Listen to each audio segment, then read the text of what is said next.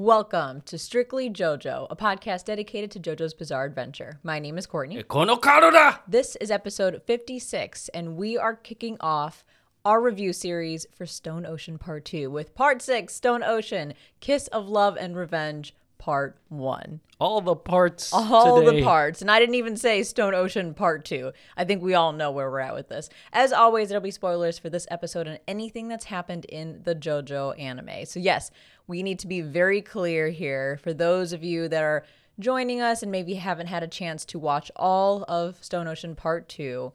We are talking about everything that has happened in Stone Ocean Part 2. All of it is fair game. So if it's been shown in the anime, then we have the ability to talk about it with full spoilers.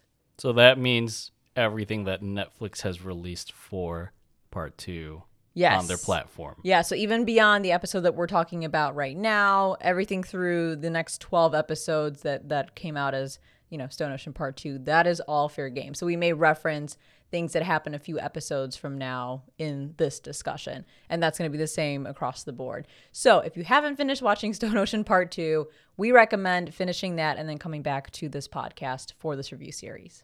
And with all of those warnings out of the way, yes, we are finally here at Stone Ocean. We're putting our part three Stardust Crusaders review series on pause so that we can talk every single week about Stone Ocean part two. So, as you guys know, we're typically a bi weekly podcast, but for the Stone Ocean review series, we're going to be releasing weekly episodes so we can pretend like Stone Ocean actually got released weekly and talk about it on a weekly basis. We're still going to try to keep that vibe going. Yeah. But I think this part two, I'm going to use part two and second cour interchangeably because sometimes I get confused saying part two. But I felt like this second cour would have greatly benefited from a weekly format for obvious reasons because It was there so is a intense. Yeah, and there's a very significant climax at the end of this cour. But, you know, we've, we've said our piece about the way that Netflix has handled or maybe mishandled this series. So, yeah, we're just going to go with the head headcanon that we are doing this on a weekly basis. So, for what, the next 12 weeks or four, four months, three months, Four months. um, we will be providing you with Stone Ocean content. It's going to be great. What are your, now that we've binged Stone Ocean Part 2, the second cour, what are your just like high level initial thoughts? We're going to talk all about our feelings about, you know, Part 2, I think when we wrap up things and kind of recap everything we talked about. But again, like high level initial thoughts, how would you describe it? The prison posse is back. Although it's not technically the entirety of the, the posse. They're they're kind of split up throughout this second cour.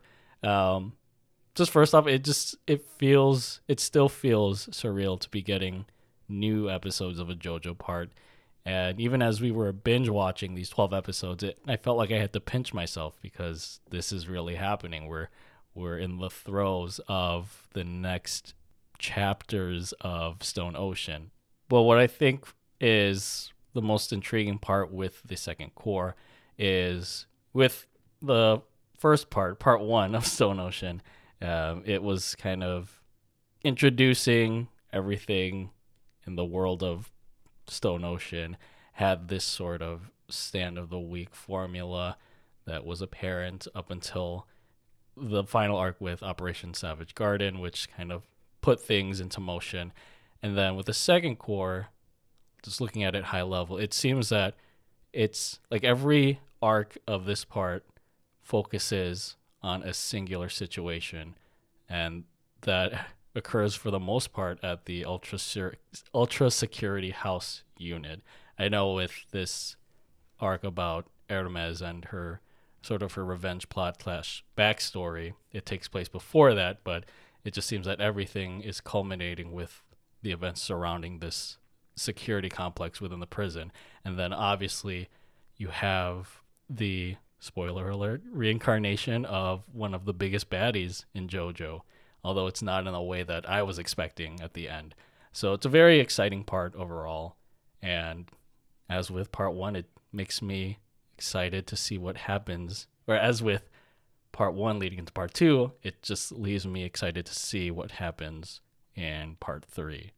What were your thoughts about the second cour? I think the second cour is so intense. It's so much fun. It's it's gripping. Um, even though I knew what was going to happen from a high level, because again, I've read the Stone Ocean manga, but I blazed through it, so I really didn't retain too much information. Even then, I, I, was still surprised by things that happened in here, and I was still sort of on the edge of my seat. Um, and I, I, I really appreciate that everything that happens in this part is playing in some way, shape, or form to Jolyne's ultimate goal of saving Jotaro and stopping Pucci. Even with the slower intro to this this uh, part with Hermes's arc in these first two episodes, and with kind of like a similar slow part towards the end of this part. Sorry, it's like same part happens a lot everywhere. Is in, towards the second half of this um this cour where Jolyne and Emporio lose their memory. Like that kind of was a you know a bit of a slowdown to the intensity that we were experiencing. Even those moments still have some some bigger um they fit into the bigger puzzle, right? Like they they are helping Jolyne get towards something. So with Sports Max, we're seeing the bone, and Sports Max plays an important part with that bone and activating what's going to happen next with this domino effect. Um, so it's it's nice to know that what we're watching is still important, even if it's a bit of a step back from everything else.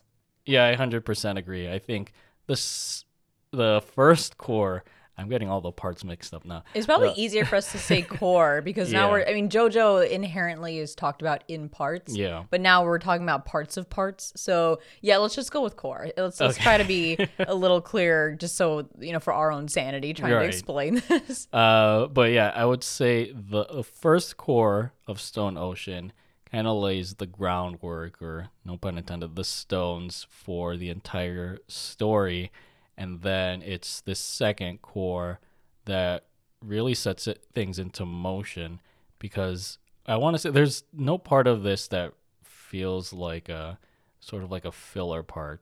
Like I think with some of the episodes of the first cour, I'm thinking of like the Marilyn Manson uh, episode. Yeah. Like that didn't really fit into the larger story, but I felt like here every episode as you said had a significant impact or had implications for the bigger story of saving Jotaro, or I'm going to just say it, resurrecting Dio, right? Yeah, no, absolutely. And we'll definitely talk more about that again when we reflect on this when we hit the uh, the 12th episode of the second cour. But I think uh, I think we can all agree that the second cour brought like it delivered for sure. Mm-hmm. Um, I was very very happy with it, and I can't wait for the third cour. Um, but before we jump into this episode, Kiss of Love and Revenge, which is localized as Smack of Love and Revenge, um, I am bringing back localized names because we have a ton of them in Stone Ocean. But before all of that, do want to shout out a new patron that we have. And this shout out goes to Fuma Buna. Hopefully I'm pronouncing that correctly. But thank you, Fuma Buna, for becoming a patron of the Strictly series. Yes. Thank you, Fumabuna. You've got our biscuits no no longer feeling limp if you know what I mean. you mean our pancakes no longer feeling flaccid? Yeah, we will talk, about, talk that. about that. Oh God! But yes, Fumabuna, thank you so much for supporting us. We very, very much appreciate it. Um, and if any of you would like to support the show and get access to things like our bonus episodes, our pre-shows that we have weekly, our show schedules, if you want to know what's coming up, um, even submit questions for us to answer on our podcast, then head over to Patreon.com/slash The Strictly Series. And one more quick uh, housekeeping item. We are still on track to get to our goal, which we haven't talked about in a little a little while, but to get to our goal on Spotify of 50 ratings for Strictly JoJo. So if you are listening to us right now on Spotify and have not left us a rating before, um, I think the only thing that you need is to to listen to 30 seconds of any episode of a podcast to be able to rate it. And you need to be on either the iOS or Android app. So if you meet all of that criteria, then head over to Strictly JoJo on Spotify. You'll see a little star icon. Hit that and leave us a rating. We're at 42 right now. It's only eight more. Yeah, literally eight more to get to 50. So if anyone would be so kind as to leave us a rating and help us get to 50, we would very much appreciate it. So, with all of that said, let's talk about Kiss of Love and Revenge, Part 1, all about Hermes. Yeah, it was kind of interesting the way that this episode started uh, in in medias res, uh, as the Latin term goes, or in the middle of the action, as we see Jolyne just get thrown into a severe dilemma again at the prison. Although this time it's it's for a very good reason, and you have this two episode arc where we learn like how Jolyne had, has ended up in this predicament, while also getting a significant amount of information regarding Hermes's backstory. And I, I want to say it's it's it's kind of coincidental that we're talking about a episode centered on revenge when just last week we wrapped up a two episode arc about Polnareff and his his arc of like a revenge story. Yeah, that is interesting. We go from one revenge story to another. Um, I kind of wish that they hinted at all, or maybe a little bit more about Aramis's reason for being in prison. I know that it was sort of ambiguous um, from the get go, but it is kind of weird to just be dropped into the middle of Aramis's revenge plot. Mm. Like it sort of seems to come out of left field. It makes sense for her character, why she's in prison, why you know she is the way that she is. Um, but it just yeah, again, it just seems like it kind of came out of nowhere. But it doesn't dampen it in any way. I think it's um, a very convincing uh, story for her. I know that she's greatly impacted by the murder of her sister. And as we see in this episode, it's so important to her that she is even willing to set aside her loyalties to Jolyne and her mission to save Jotaro just to get the revenge that she's been seeking. Yeah, that just sounds so similar to what happened with Polnareff and with J-Geil. Um, he he kind of threw away the mission of the Stardust Crusaders in that moment to pursue his revenge against his sister's killer, and yeah, Hermes Hermes does the same thing here, and it, it's also weird because it happens, uh, what a little over ten episodes into this part, much like Polnareff's revenge story happened only ten or eleven episodes into part three. So a lot of parallels there. But yeah, it's just like you said, we didn't really get any insight into why Hermes was in prison up until this point, where in part three, Polnareff, we kind of learned about the story of his sister through certain episodes. Let's really quickly, before we um, dive into the synopsis, let's talk about OP and ED because there's not much to talk about because we have the exact same OP and ED from the first cour with very slight differences, I believe, to the OP. The most notable difference being the end part. Um, where instead of Jolyne having her walk away from Jotaro toward the prison bars, she's instead walking toward Jotaro and um, kind of uh it's it's something more sentimental. She's not like embracing him, but she's sort of laying her head on his back and looks very concerned because obviously she's concerned about his well-being. And then we sort of see like an image of her climbing onto his back. And i would guess because they're obviously super zoomed into like her arm and her armpit i'm going to guess that at some point this is going to pan out and show us hopefully the iconic manga pose for jolyne and jotaro where jolyne um, is being carried on jotaro's back and they're both kind of facing the camera. Do you have a picture of that? Maybe i we could do. possibly share that on the Discord. And I'm looking it up too. I don't know if this is the one that you're referring to. Hang on, uh, I got you. Yeah. Okay. This is the one that I found on Google too. Uh, yeah. For the OP's purposes, yeah, it changes from seeing that vengeful Jolyne behind those bars in the first cour's OP to one of a sentimental Jolyne. I, I think my favorite part of that that um animation is where she rests her head like, on Jotaro's back, sort of showing as like her her longing to to see him again um, in fully conscious form, and then her climbing her back, climbing the back like that. Who, who's that? Uh, who's that stand in part four? Oh, uh, fucking um, he's one of uh, the cheap trick. Ye- uh, he's one of the sentient stands that we had talked about. I think it is cheap trick. Yeah, it's cheap trick. Where he latches onto Rohan's Yeah. back and he's like, That's what her seeing her hand reminded me of right now. I know. I'm sure to people who have not seen this icon iconic um, manga pose for Jolyne and Jotaro, they're probably like, "What the fuck is she doing?" um, so yeah, we will post this picture uh, on the Discord so you guys can see it in case you haven't before. It's um, probably one of the most memorable poses from the Stone Ocean manga, and if you're not a member of our Discord, the link to join is in the description. And there are a couple other updates to the OP after this point when it shows the aerial shot of Green Dolphin Street Prison. As with the original OP, it pans upwards towards the sky. Now you see uh, what's what's the name? Savage Garden, the carrier pigeon. It's flying away from the prison towards the sky, as well as the the storm of frogs that Weather Report called upon at the end of Operation Savage Garden. So it's kind of a continuation of what happened at the conclusion of the first cour. Um, I would think that, like, I'm I'm fine with them using the same song, "Stone Ocean" by uh, Ichigo. I think was her name from the Kishida Kyodan and the Akeboshi Rockets. Uh, but I would have hoped that at least they would update the visuals of the OP because it's taking all of the events that had happened in the first cour still. So there, uh, maybe it's because they don't want to spoil everything that happens with this Ultra House security unit arc, because I know there are significant things that happen at the end of this arc that should not be spoiled in an OP. But I would think at the very least update some things because you, you barely see Anasui in this OP. I know, which is a crime because Anasui makes his his official debut. I mean, technically, he had like a five second cameo in the first cour, but here, Anasui is finally part of the Joe Bros. I cannot fucking wait to get to his episode, which is pretty soon. I'm gonna talk all about Anasui. Like, I love Weather Report, but I love Anasui almost as much as Weather Report, and he is such a great character. But anyway, yeah, so it's kind of a crime in my eyes that he doesn't get more screen time in the OP.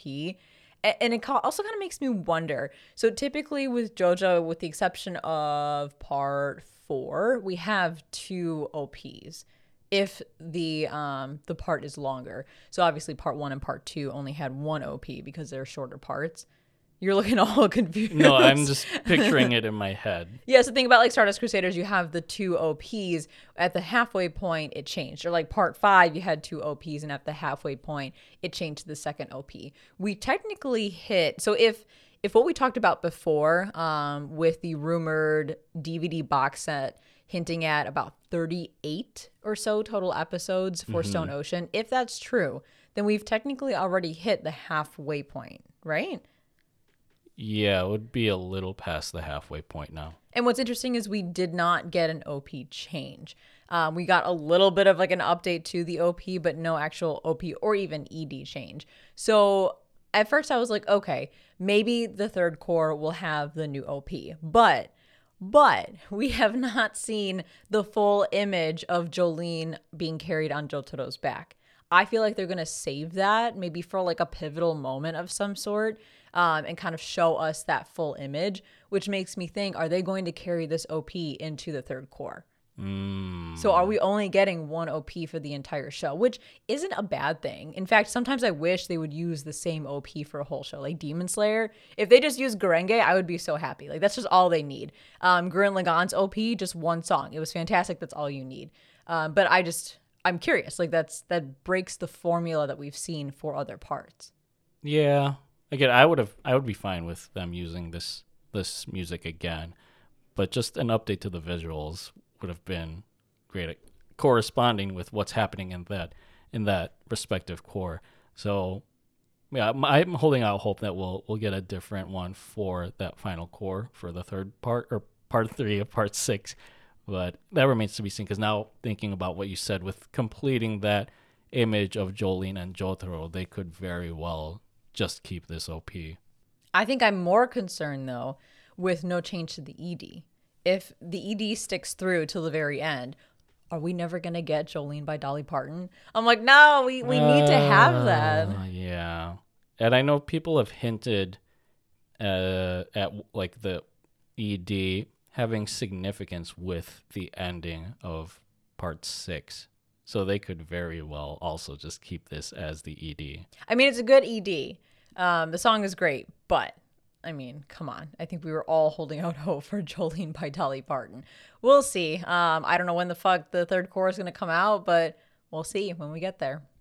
All right, JoJo fans, with all that said, it's time to straighten out your limp biscuits as we dive into our synopsis and discussion for Part 6, Episode 13 Kiss of Love and Revenge, Part 1.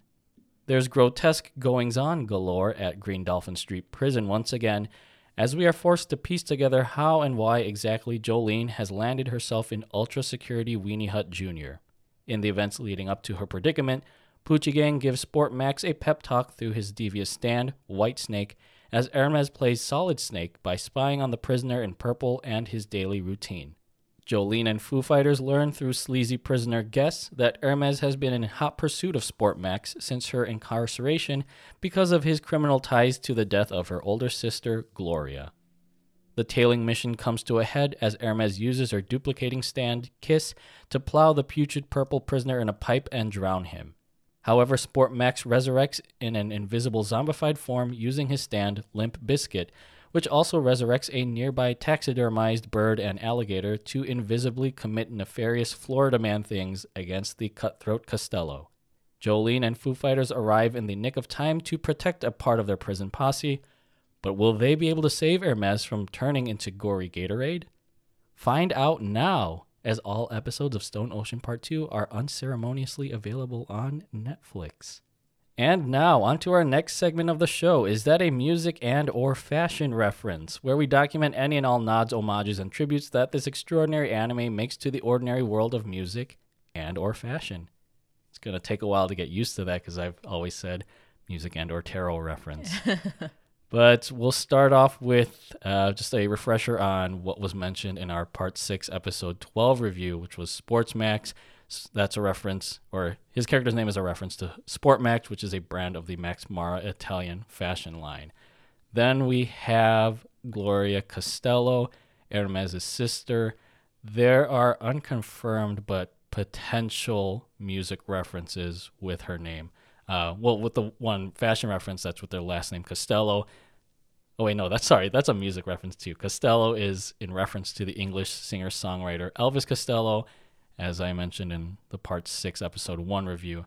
And in terms of her first name, Gloria, it could be several things. Um, it could be, I want to say Gloria Estefan, which is or who is a seven-time Grammy Award-winning Cuban-American singer who's typically noted as one of the best-selling female singers of all time, known for their Latin-fused pop singles such as Conga, Rhythm is Gonna Get You, and Get On Your Feet, which I remember hearing so much on the radio and during like receptions. Yeah, me um, too. On the during the dance portion of like wedding or whatever events.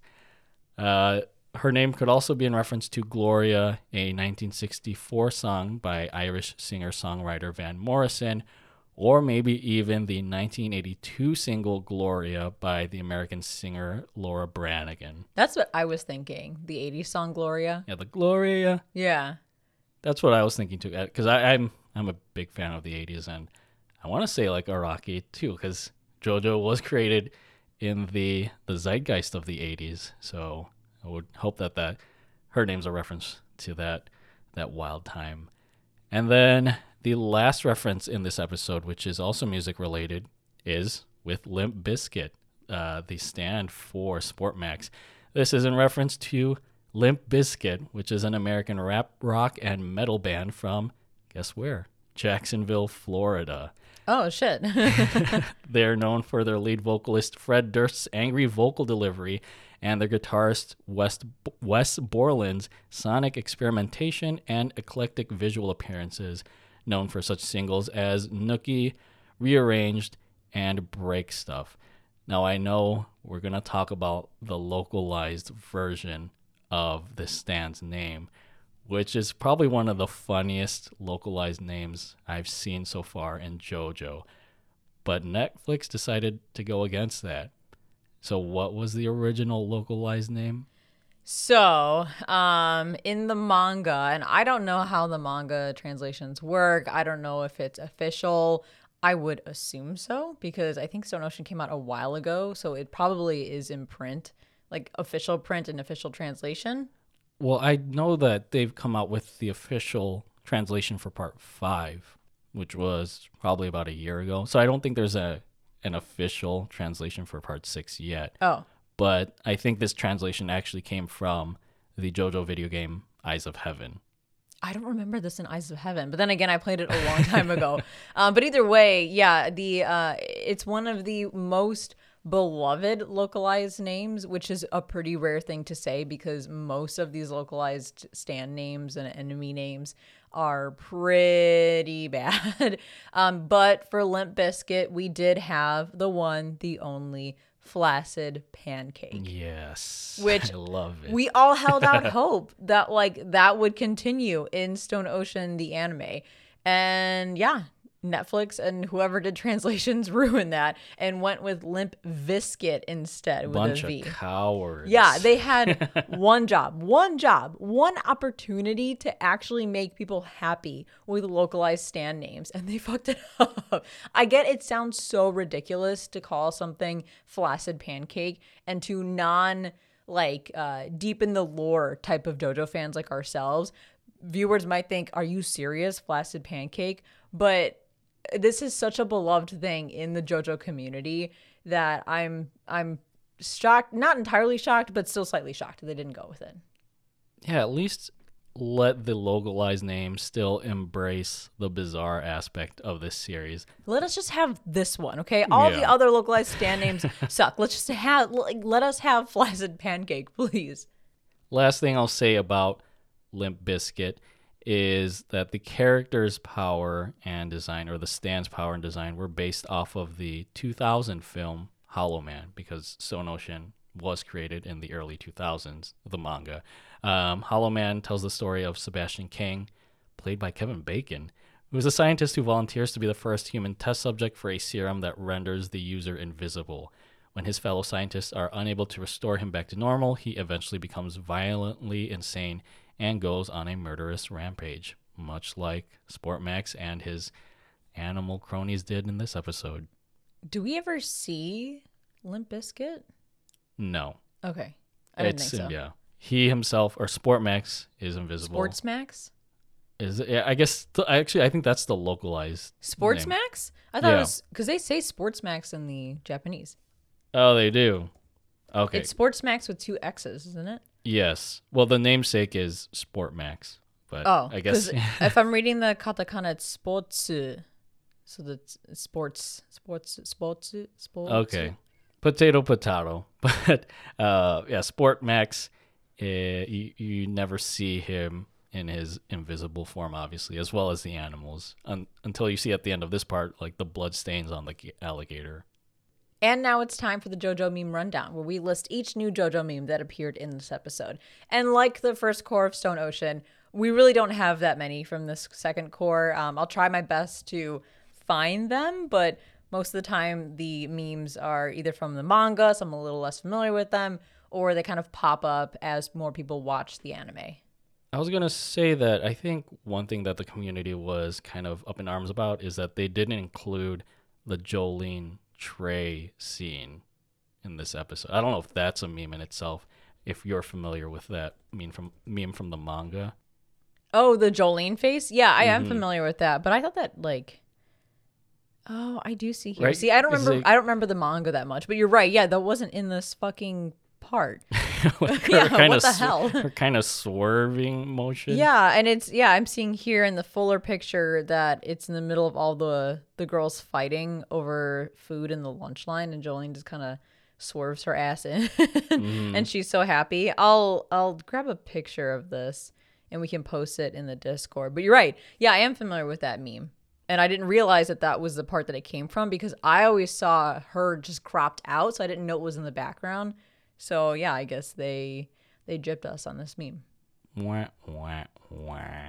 I was also going to say flaccid pancake is, is a meme as well, but we don't even have that in this episode. So there you go. If there, there are any other memes that I may have missed, please reach out, let us know because the Stone Ocean ones are going to be uh, tricky as always to uh, to note here, but I'll do my best. So right off the bat, I want to call out animation. Um, I do want to say overall, the animation in the second cour is much better than the first cour. With that said, though, there are still some episodes of the second cour that look a bit wonky. And I want to say the Hermes arc here, the first two episodes, um, they probably looked the wonkiest of some of the episodes we got from this cour. Yeah. More so this first episode. I think it's better in the second episode. But yeah, there's some parts where I'm like, ooh, that looks a little bit rough or that motion looks a little bit janky. But I think when you get into the the meat of the second cour, the animation looks so much better. Mm-hmm. Um, there were some instances in the later episodes where it looked as wonky as this Jolyne Trey meme.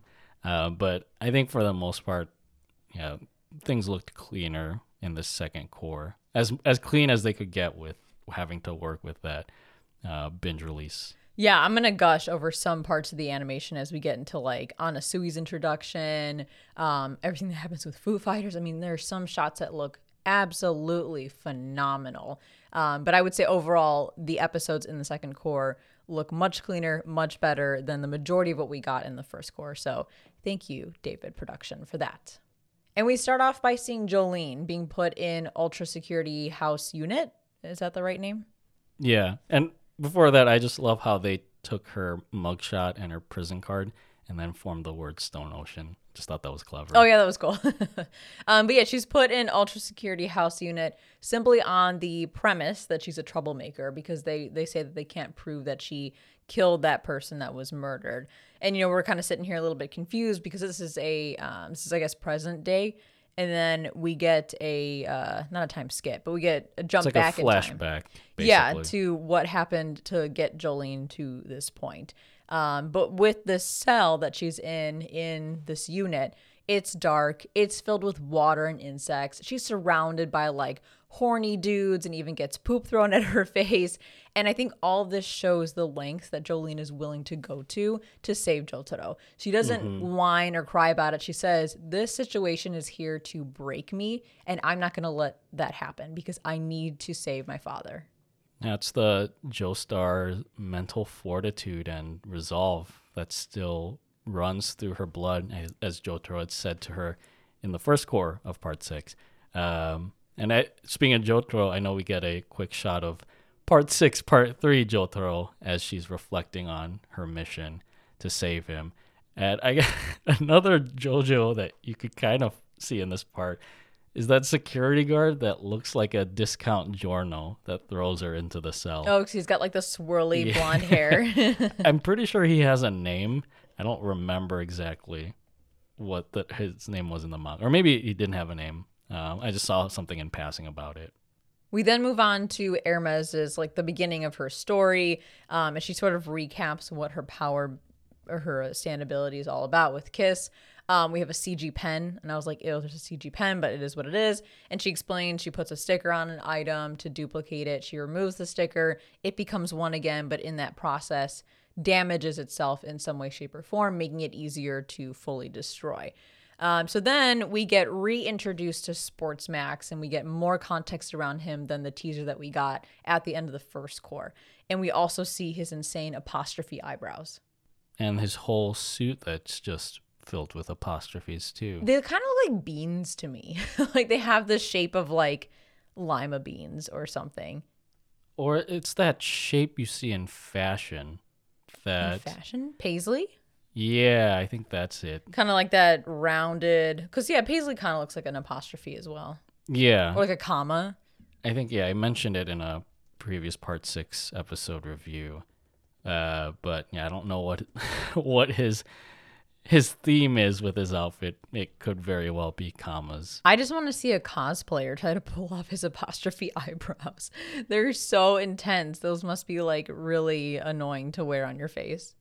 I think one thing we forgot to go over is like there's that brief flashback to Pucci and his conversation with Dio that happens right before the OP as Dio and Pucci kind of sync together and say, I will do anything to reach that end, which is attaining the true happiness. Oops, you're right. I'm like, I know I put that in my notes, but it got pushed down to the middle of my notes for some reason. Yes, you're right. We revisit that scene where Dio I think it's probably one of the first times he explains the concept of heaven as Dio knows it to Pucci. I don't know if they added more to this scene or if it's a one for one, just like a a reminder. Um, do you recall? Mm-hmm. Um, I felt like some of the quotes were drawn from the previous time we saw Dio have a conversation with Pucci, which I'm pretty sure was yeah episode 12 of part 6 but i think one thing that's prevalent in the second cour is that we continually continuously are getting insight into Pucci's relationship with Dio from that many years ago. Yeah, we get a ton of it in the second cour. We'll talk all about that, especially um, one particular scene towards the end of the cour, which um, I think helped kind of shape Dio a little bit more in some fans' eyes. Although it's still unclear how Pucci and Dio first met, because I don't think that was addressed previously. And I don't know if that's something that will be explored in the third cour. But do you recall, like, if it was just mentioned in passing by Pucci? In the anime, I don't think so. I don't even remember if they talk about that in the manga. Okay, and I don't know if, if that's really relevant to to their relationship more than just Pucci kind of being the the vessel for Dio to come back, which I think takes center stage more so. Then we jump into the cafeteria scene where I don't really understand why, but Foo Fighters decides it's opposite day because she wants to change herself. Yeah, she wants to change herself before seeking approval from others. But I don't understand why she's doing that. Like I get the idea is that like every she's sort of new right to the the prison um, based on like when she joined the Joe Bros and she's getting like cut in line by other girls because she hasn't really made a reputation for herself yet. But she just kind of says like, well, I can't seek approval from others until I change myself. So I'm forcibly changing myself by choosing the opposite of everything that I would innately choose. But the whole reason behind it, I don't ever think they explain that. I think it's just a quirky thing that Foo Fighters is doing on this day. And that's it, right? Like it plays no relevance to the rest of her story, right? Well, actually, on this second rewatch, I was thinking more about what she was saying about changing herself by doing the opposite of what is expected. It's sort of Foo Fighters, Foo Fighters trying to defy expectations. I would say this is exactly what happened when she had defected from Pucci's side in protecting the stand discs from the first cour, right? Because she saw, like, I guess in a way, Jolyne defied her expectations of Jolyne being her enemy by wasn't it Jolyne fed her water Yeah. and so that that was like a turning point in Foo Fighters quote unquote life since it's just a bunch of plankton meshed together. But I would say that this line takes significance in the climax of the second cour, specifically with what happens in the wetlands when Jolyne asks, or no, it's not Jolyne, when Anasui asks Foo Fighters to do something. Yeah. Um, and she does the opposite, but Right. to, to his benefit. Right. And so I think this is kind of laying the laying the seeds for that moment to happen with Foo Fighters entering this mindset. Okay. That makes more sense because I was looking at it very surface level, like, why is she doing that? I know, it- what it is just- the point of all this? I get she's a quirky character, Mhm. but it just seemed like there wasn't a real purpose for it. Yeah, I mean it, it plays into the comedy of this scene where it's just chaos ensuing with with Foo Fighters' choice to just allow people to cut her in line. But I think there is a bigger context to why she's starting to think that way that leads into the climax for the second cour. We jump back to Hermes and we learn more about like what she's up to. Um, that she's been stalking Sports Max and even um, chooses that over helping Jolyne and Foo Fighters because Jolyne and Foo Fighters go to Hermes to bring her her breakfast. And again, Hermes is ha- has been loyal to Jolyne and committed to Jolyne's goal of saving Jotaro, but this is the one thing that holds her back because she wants revenge for her murdered sister, but also doesn't want to get Jolyne and Foo Fighters involved. Like you on the surface, it looks like Hermes is being very cold to them. Like she no longer cares about them. You know, it's her business. She tells Jolyne, "Don't put you know pry your nose into my business. Um, don't get involved." But I think that's her way of protecting them. um, and not getting them involved in something as messy as murdering someone for revenge. Yeah. Okay, to compare with um, the Hanged Man arc from part three, it's different because Polnareff, I think he, he put every, like, he threw his relationship with the Crusaders away, saying that it wasn't important in that moment to go after Jay Geil without thinking of the consequences. Because think- he's more like egotistical Right. and kind of, uh, he's very reactive. Yeah, I would say Hermes here is being more considerate by trying to keep Jolyne and Foo Fighters out of the fight. And I think part of it too is just her being consumed with this mission of revenge, um, because there is a quick flashback where Foo Fighters goes to Hermes and kind of updates her on what had happened at the end of the second cour with Jolyne, and Hermes is like, "Okay, cool," and walks away and just keeps following Sports Smack. So there's there's definitely some clouded judgment here, um, but understandably so, because then we learn that Hermes and Gloria lost their mother when Hermes was young. Gloria took care of the family, including like helping with their father's restaurant. Um, they had an argument on the night that she died, probably because Hermes was like a pesky high schooler. Um, Gloria ends up witnessing a, a gang murder and is killed by Sports Max to keep things quiet. And yeah, that that sparks kind of a, a downward spiral for Hermes. Like she loses her dad after that, um, and she follows him by getting herself placed in jail so that she can she can kill him. I was actually reading that all of these flashbacks were original scenes in the anime that were only narrations in the manga. But Oh, really? See, I don't remember shit from the manga. Honestly, if it wasn't a huge story beat, I probably don't remember it. Yeah, but I mean it it's great that they included these here so we, we see up front and we get to empathize with Hermes. Why did I say that? so? Hermes. with empathize, empathize with Hermes as to why she's so emotionally invested in getting rid of Sports Max. And it's kind of interesting because I feel like Hermes' story is a little bit like Peter Parker's or Spider Man, where she loses a parental figure and so someone fills in that spot. Hermes kind of waves that person off and then they become a victim of, of the criminal element. So a lot of parallels there, not just with Polnareff, but with, with Spider Man. and I think you bring up a, a good point about the the decision in the anime to expand on this story and give us actual context and visuals because if not it would basically being it would basically be a um, tell me don't show me situation. You can't tell me that this is important to Hermes. You have to show me that this is incredibly important to her and that she lost somebody who really impacted her life. So yeah I'm I'm glad to hear that they made that choice to add this in even if it's at the sacrifice of the Jolyne face from the cafeteria scene. uh, Trey Jolyne. Um, a couple other things that I pulled from the scene or that I want to discuss is just that line that Hermes says, "The darkness will answer those who live by it." I just seeing that in the subtitle, it it's a very powerful statement. Just that's just one that you can kind of just carry even in your own life, um, thinking about like the the dark elements of this world and hopefully getting their comeuppance, uh, which is kind of the case with Sportmax here. Um, another thing to note is uh, with the VAs, Gloria's VA is Akeno Watanabe.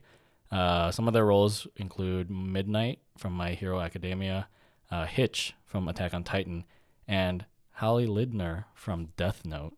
So Holly was that the the lady that Light was following around in that one episode? Who's Holly? No, uh, Holly was from the third cour of Death Note. Oh, I was thinking So- of Ray Penber's fiance. No, yeah, it's not them. Um, they're a private investigator in the third part.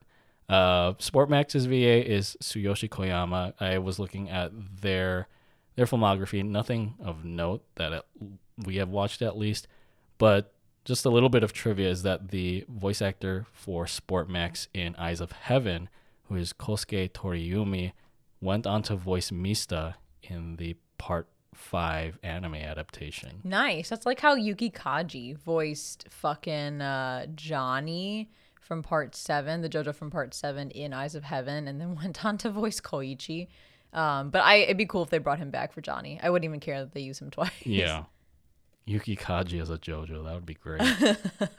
Um, and then I I think that there's a lot to be said around the just uh, the Florida justice system when Sportsmax only gets five years for tax evasion since they couldn't prove that he killed Gloria. Similar to kind of what happened with Jolyne. She gets an insane sentence for something that she was completely innocent in. So, yeah. All right, Florida. Also, are there gangs in Florida? It was so weird seeing this mm. mafia scene, which is like present day mafia, like, you know, mid 2000s mafia. And I'm like, does that exist in Florida? what the fuck? My knowledge of Florida gangs is just from Vice City, oh. G- GTA Vice City, and, and Scarface. So I don't know if there really is a gang element in Florida in the, the, the 2010s where Part 6 takes place. But I, I would feel like there are probably Italian crime families out there in such a tropical location. If not, there are according to Araki.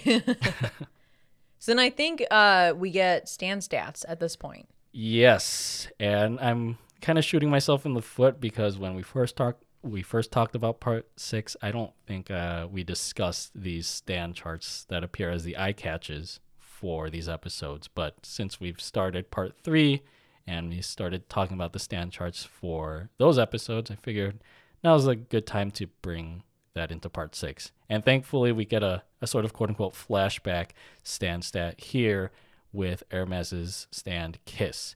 So with destructive power, it's at A, speed is at A, range is at A, durability is at A, precision and accuracy is at C, and development potential or the capacity to effectively utilize or improve overall capabilities is at A. So Kiss is a very effective stand, and destructive makes sense because at the beginning of the episode, Hermes was giving a recap on what uh, Kiss's abilities are, and when it reverts back to a single object, it ruptures that object, making it even more vulnerable.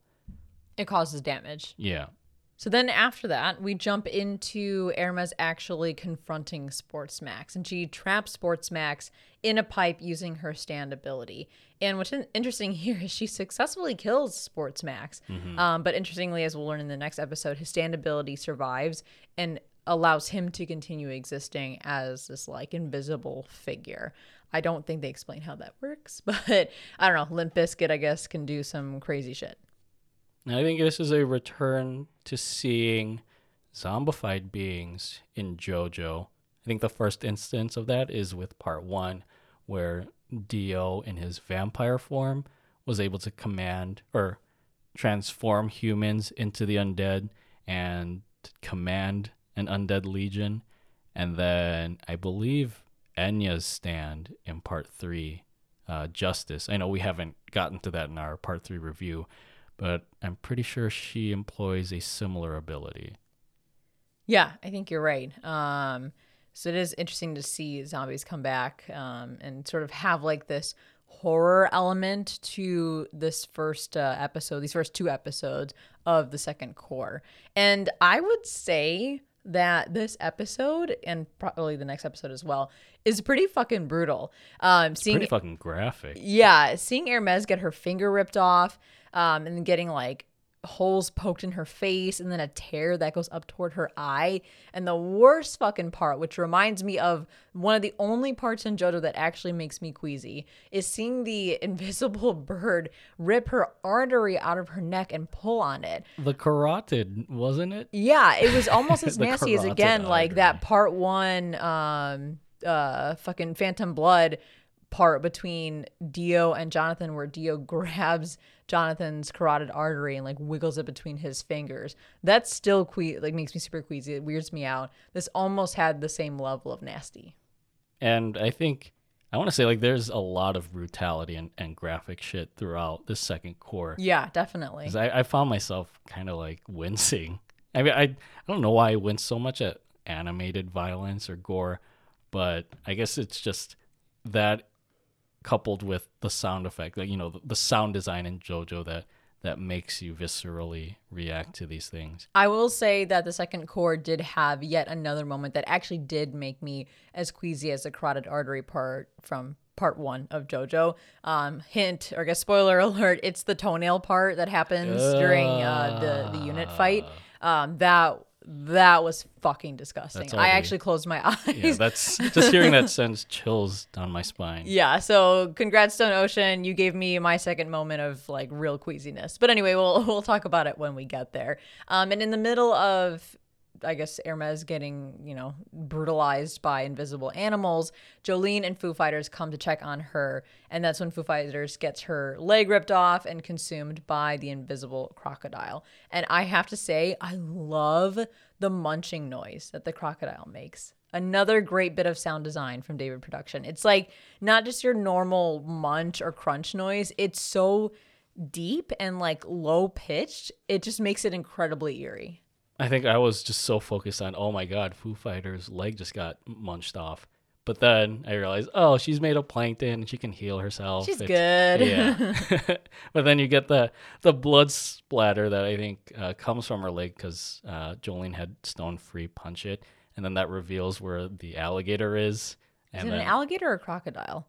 I thought it was a crocodile. I don't think it matters too think, much. Uh, gators are more synonymous with Florida. but I thought the the sub said crocodile. I don't know. Either way, it's one of the two. it doesn't matter. Because you have a like the Florida Gators, the the football team, right? Is that why they picked the gators? yeah, I think uh, I'm pretty sure it's alligators that are endemic to Florida. And now we are going to Google fervently. I'm looking up which this. are more vicious, alligators or crocodiles, because I think one is like more docile than the other. Um, I mean, you always hear of like alligator attacks or the news lines of Florida man So it says- handles alligator. crocodiles are typically more aggressive than gators. That's why I thought it was a crocodile, and also I thought that's what they said in the, the subs. But again, I don't think it matters. Either way, it's it's one of the two, and it's equally vicious. I just Googled Florida man alligator. This is an aside, but there's a news article that says a Florida man is recovering after an estimated 12 foot alligator chomped down on his head, fracturing his skull and jaw, but he was able to pry the reptile's mouth open to swim away. Damn, talking about strong. Remember when they sent uh. that Florida guy from Florida to Chicago to get that gator out of the the They lake called or it whatever, a Chance the the? Snapper. Yeah. so for those who aren't aware, if, if you aren't in the Chicagoland area, um, a couple years back in Chicago, there somehow an alligator or a crocodile got into was it the lake or was it a river? It was a, a Humboldt Park lagoon. Okay. So yeah, one of our our major uh, Neighborhoods. neighborhoods. uh, we I don't remember how the the gator or the crocodile got in the got in there in the first place, but um, I think animal control was having a hard time catching it. It took them a long time, and finally they gave up and called in an expert Florida from man. Florida. Yeah, they flew in a Florida man to Chicago, and the dude found it in like a day or two. It was like a gator whisperer or something. Yeah. Like what took animal control so long they had to give up took the dude like no effort at all. He's like, oh, I found it. And then that was it. Yeah. Uh, I found a news article that explains that situation. So we can share that in the Discord for anyone who wants to learn more about this Florida man. um, and then you did kind of answer a big question I had at the end of this episode. I was like, what exactly does Stone Free punch to cover the crocodile in blood? I was kind of confused by that, but you said it, she punched like Foo Fighters' wounded leg to spray blood all over him. I'm pretty crocodile? sure. I think yeah, I think it's the leg, and we can clarify this in the next episode because I think it repeats this scene, and we see what exactly Stone Free punched. But I'm pretty sure it's uh, Foo Fighters' leg. Okay, that would make sense because I'm like, where did all of this blood come from? What did Stone Free hit? And that brings us to our final thoughts for Part 6, Episode 13 Kiss of Love and Revenge, Part 1. So, in memoriam of a piece of JoJo culture gone far too soon, did this return episode give you a flaccid pancake? Um, it, it did in a good way, I guess. Um, I thought it was a great start to the second cour. I still feel like it was a little disjointed from the way that part, or sorry, for the first cour ended with you know the the frogs raining down and um the the pigeon all of that. I feel like we have this weird skip where if I were to watch these episodes consecutively, there would be like this very clear divide. Um, and again, I think it's because even though they hinted at Sports Max in the previous episode, or sorry, the previous cour at the the end, um, there was real no real tie into Hermes until we get to Kiss of Love and Revenge Part One, mm-hmm. where they make it very clear that there is some history there. Despite that, though, I think it builds on Hermes's character a lot. Um, it shows that she's passionate about her own family and she's ex- extremely loyal to the point where she will chase down Sports Max, literally kill him, and get revenge for her sister um, and everything that happened to her. So it's a it's a nice start to this small arc for Hermes. Um, and I think it uh, it shows us a lot about who she is. What about you? Yeah, I think this episode gave me a flaccid pancake. um, in in that it's it's a somewhat subdued start to the second cour of Stone Ocean, but it quickly gains traction as we learn more of Hermes's vendetta against Sportmax. And to comment on what you said earlier with the first cour ending with that kind of post credits of Sportmax, I too thought like he was going to be just an important character overall uh, with the, the, the overarching plot of resurrecting Dio because Pucci obviously gave him the bone. But I guess we'll see at the end of this two episode arc that you know Sport Max is taken out of the game pretty quickly. Uh, but other than that, with us returning to Stone Ocean on this episode, it almost seems like a bit of a coincidence as I mentioned before, seeing as we just wrapped up Polnareff's revenge plot against Jay Geil in part three, episode 11, our episode from last week. Uh, but it is a definite plus that the episode gives us insight to Hermes's backstory and what has motivated her to wallow in the stone ocean of Green Dolphin Street prison. And I think it'll be intriguing next week to kind of compare how Hermes decides to find closure with her sister's death versus how Polnareff ended up dealing with his sister's death. So how revenge is sort of dealt with in part six compared to part three. I still can't believe we're in the throes of the second cour of Stone Ocean. I'm so happy that it's back. I'm so happy to be talking about Jolyne, the Joe Bros, and to soon be talking about Anasui as well. There are so many parts of the second cour that I have been waiting to see in animated form. So, yeah, there's going to be some really great discussion from here on out for the next 12 weeks. So, again, please join us every single week until we wrap up the Stone Ocean Part 2 review series. Um, and we appreciate you guys for for joining us on this fun adventure. Subscribe to Strictly JoJo on your favorite podcast service. Join our Discord to chat with us. Follow us on Instagram at the Strictly Series, on Twitter at Strictly Series, and check out our website, thestrictlyseries.com. If you'd like to support the show, like our amazing new patron Fumabuna, then head over to patreon.com slash strictly series and tune into Strictly Anime, our other podcast for anime reviews and discussions. All links are in the description. Thank you so much for listening, and as always, stay safe, stay healthy, stay weeb. To be continued.